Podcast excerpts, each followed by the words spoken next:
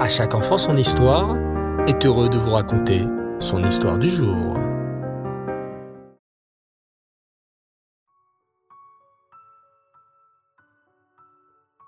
Bonsoir les enfants et Erev Tov, j'espère que vous avez passé une superbe journée. Aujourd'hui, comme vous le savez, le 24 Tevet, c'était la Hiloula de l'Admorazaken, Rabbi Schneur Zalman de l'Iadi, et je voudrais ce soir aussi vous raconter une belle histoire le concernant. Écoutez bien.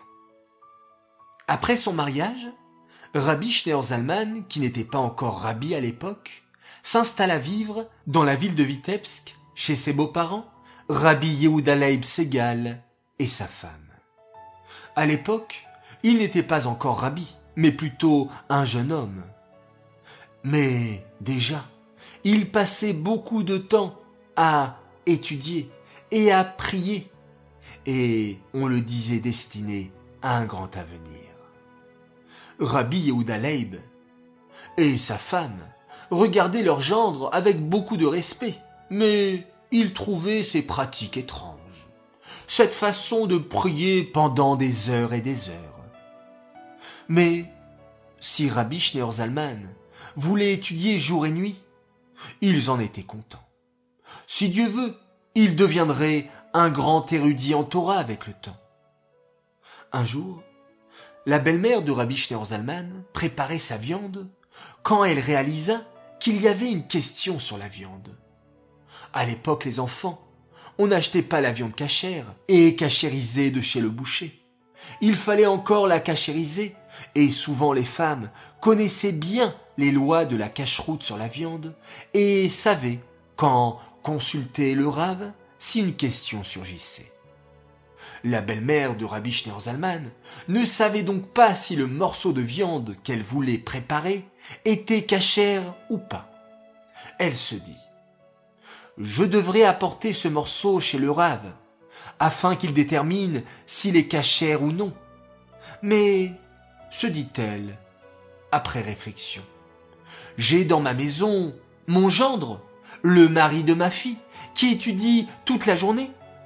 Je pourrais l'interroger et voir s'il s'est tranché, si cette viande est cachère ou pas. » Elle fit donc venir son gendre dans la cuisine et lui montra son morceau de viande.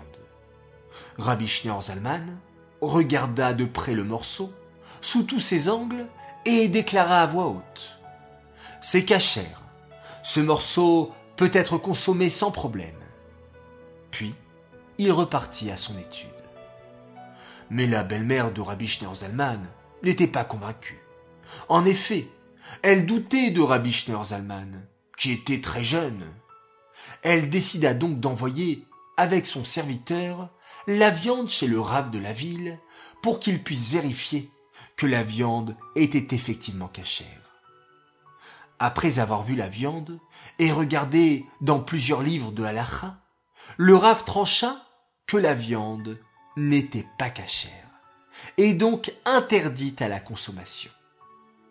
Quand le serviteur revint chez les Segal avec la réponse du rave, la femme fut très triste. Elle n'était pas triste de jeter un morceau de viande pas cachère. Elle était triste de constater que son gendre se soit trompé de cette manière. Elle se disait « Notre gendre prétend se comporter comme un talmid chacham. Il prétend étudier toute la journée. Mais en fait, c'est une perte de temps. Il n'est même pas capable de déterminer si un morceau de viande est cachère ou non. C'est une blague, il se moque de nous, pendant que nous l'aidons autant que nous pouvons pour qu'il puisse se consacrer à son étude. » Le serviteur avait entendu la maîtresse de maison parler durement sur son gendre, et il se sentait responsable de cette situation. Il décida donc de retourner chez le rave et de lui raconter ce qui s'était passé avec ce morceau de viande depuis le début. « Rave, excusez-moi. Vous vous souvenez du morceau de viande que je vous ai apporté ce matin? Vous avez tranché qu'il n'était pas cachère. Or, peu de temps avant, Schneur Zalman le gendre des Segal, l'avait déclaré cachère. Depuis, ses beaux-parents sont convaincus qu'il ne s'est pas étudié. Ah bon? En es-tu sûr? Répondit le rave très surpris. Il connaissait le gendre de Rabbi Yehuda Leib Segal, qui l'avait intrigué. Car un soir, peu de temps après l'arrivée de Rabbi Schneur Zalman à Vitebsk, alors que le rave rentrait de la choule, il passa devant chez les Segal. La fenêtre était ouverte et il entendit le jeune homme qui se répétait à voix haute les explications qu'il avait comprises d'un passage particulièrement difficile de la Guémara.